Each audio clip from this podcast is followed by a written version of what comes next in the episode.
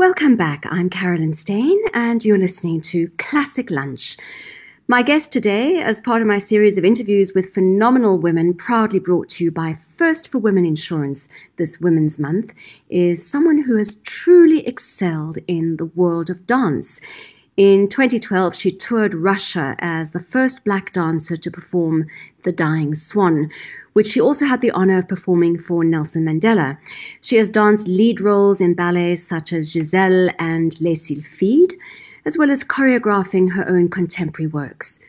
In 2014, she was chosen as one of 21 South African icons who molded South Africa's first two decades of democracy, along with the likes of Francois Pienaar, Pieter-Dirk Uys, Lucas Radebe, and Anant Singh. And she was the recipient of last year's Standard Bank Young Artist Award.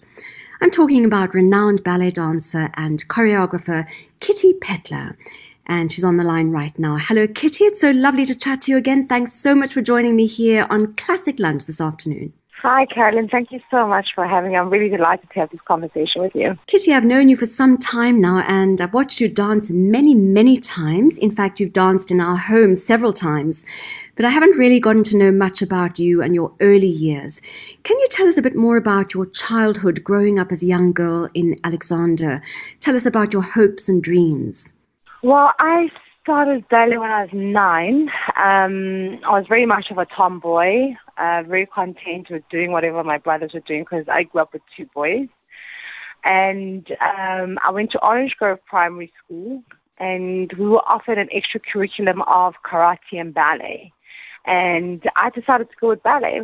And as they say, the rest is history, you know, because I guess maybe I was just maybe curious as to what it was because I had no clue what it was, but I chose it nonetheless. So there you were doing ballet at school. What made you decide to make a career out of it?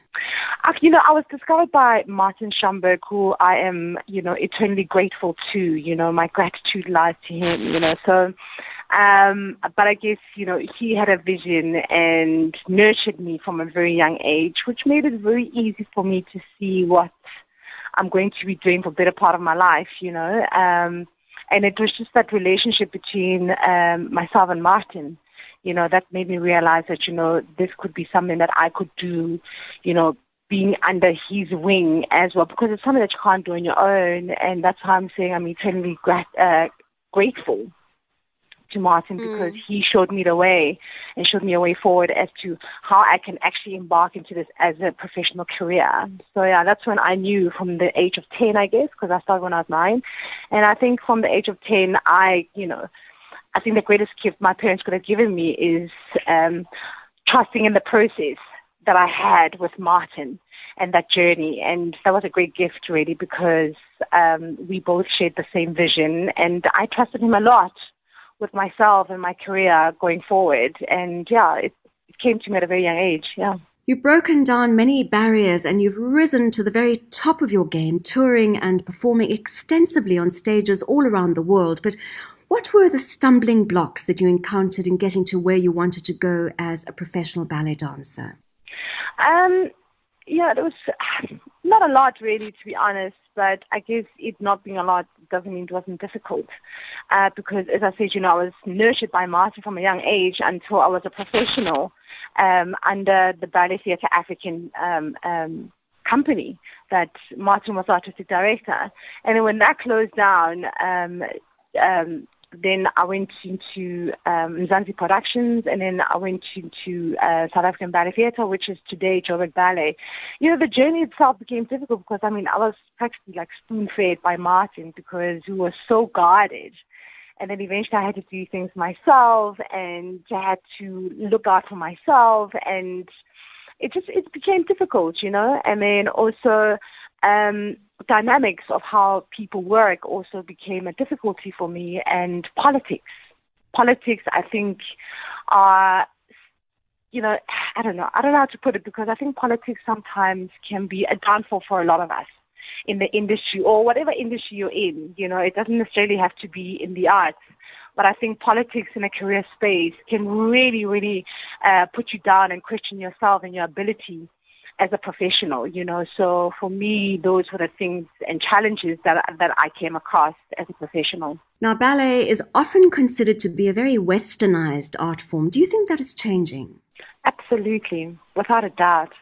I think for me, it changed from when I was a kid, you know, because with Martin, we used to perform in malls, in in parks, in churches, you know, just to, you know, take ballet to the people because I think ballet is for the world, ballet is for Africa, you know, and I think the mindset has changed in so many ways because, I mean, for me, the journey started when I was back at Ballet Theatre Afrikan, you know, because I've always stuck with that whole thing that, you know, you got to take ballet to the people in order for people to understand what it's all about.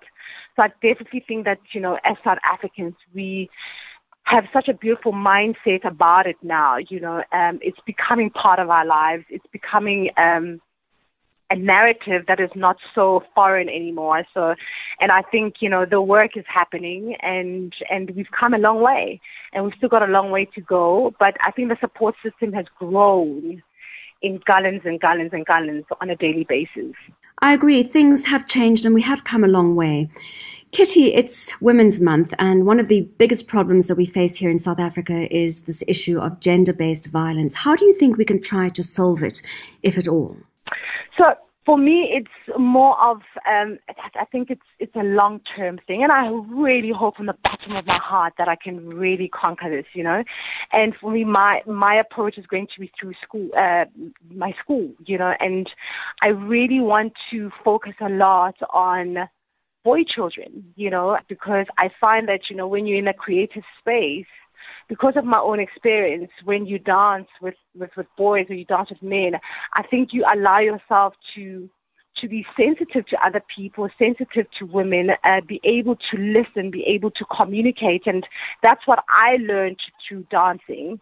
And I hope that, you know, my focus on boy children will help in terms of you know, curbing that whole experience of gender-based violence, you know. So that is for me my mission in life, you know, because as much as I want to focus on girls, yes, I think every girl wants to do ballet, but I, I honestly feel that I need to focus more on boys because, you know, there's such a need for, for male dancers in the classical contemporary or neoclassical space so to speak, and we just don't have nearly enough. And when I come across male dancers, there's such a beautiful sensitivity when you are in a space of male dancers. And I find that, you know, that sensitivity is what we need in order to um, deal with gender based violence. And I feel that I can try and I can only try and try to deal with that through dancing, you know, and it's something that I'm really, really passionate about. Yeah. You've inspired many people with all that you've achieved, particularly young girls and boys wanting to become ballet dancers. But tell me, who is the fearless woman that inspires Kitty Phetla? You know, you speak about gender-based violence. I mean, you know, I come across from, and uh, you know, my upbringing had a lot of that. You know, uh, with my mom in a very abusive relationship. Um, my mother was fearless. So she's always going to be my inspiration. Bless her soul, she's not with me anymore, but she continues to be my inspiration and my role model. The COVID 19 pandemic and, of course, the lockdown has had such an enormous effect on the arts, both here in South Africa and around the world. How has it affected you as a dancer? Sure, it's affected us athletes in such a huge way, you know, because you're, you're, your regime changes completely and now you, it's all about self motivation you know because one thing I can tell you is that you've had to find other ways to motivate yourself. You find yourself doing class at home, uh, you have to do more running. So on a fitness level, it's not the same, but you've got to find other means to keep the mind mentally strong because I think that's what COVID-19 has done for most of us. I think for the world, it has mentally challenged us in a way that we did not expect. We didn't see this one coming. So for me, um, I think if I keep myself mentally very, very strong, I think physically, you know, you can always comply. And there's just other different ways that I have to had to find in order to keep going physically as well. Because I do my 5Ks in the morning and then I go to the West Cliff stairs. That's my regime every day to keep my mind right. And then, and then um, I come home and I do my body conditioning, do my ballet class, and then yeah. So that, you know, if I'm needed to do a performance, I have some kind of readiness, but nothing be being in the studio working. Right. And when you're doing your exercise, you listen to music. So I think it's time for some music. And you've selected Umlotha by South African jazz musician Nduduzo Makhathini for us to listen to this afternoon. Why this particular piece of music? So we, um, so it's amazing. This is, this comes from his um, new um, um album uh, modes of communication, um, letters from the underworld. And uh, before this came out, I mean, for you mentioned Standard Bank Young Artists, and last year I collaborated with Nduduzo Makhathini, which is what led me to um, to realize who Kitty is as an artist as well, because I've always known, but I wanted to know where else can Kitty go as an artist. And my collaboration with Nduduzo Makhathini showed me so much because I want to tell more African stories, and Nduduzo's story just really spoke volumes to me because not only he's not only is he an incredible musician, he's a healer as well. And that's the story that attracted me in order to work with him. And we did a piece called um, Going Back to the Truth of Space, and we divided up into eight movements. And one of the movements was Umlotha. So this was such a beautiful, pleasant surprise that Umlotha was one of the tracks in uh, on the album. So I absolutely love, love, love, love this piece of music. Here is jazz musician Nduduzo Makhathini with Umlotha. Umlotha by Nduduzo Makhathini, and that was the choice of my very, very special guest on today's show, award-winning ballet dancer Kitty Phetla. Tell me, Kitty, if you could go back in time, what would you tell your younger self now with the benefit of hindsight? I think it's very simple, to be honest, with my own experiences. I think with self esteem, you know, you tend to um, question yourself, uh, doubt yourself, doubt your ability. And I definitely tell my younger self that you are enough. You know, you are enough. You're good enough. Mm. That's definitely what I would tell my younger self. Yeah. And if you had just one piece of advice for the women of South Africa, what would that be? I think what makes us great more than anything as women is that you know, we have the ability to be innate about a lot of things. One could call it intuition. But I think in a professional space, I definitely think we should, you know, put the emotion aside and be the master of our crafts by actually using that intuition. And I think that's going to make us flourish and be stronger as women as a whole. Thank you so much for joining me on Classic Lunch this afternoon, Kitty. It's been so lovely chatting to you and getting to learn a bit more about you.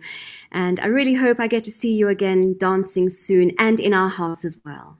Yeah, I can't wait. I can't wait. That was South African ballet dancer, the inspiring, the talented, the extremely graceful, beautiful, fearless Kitty Phetla.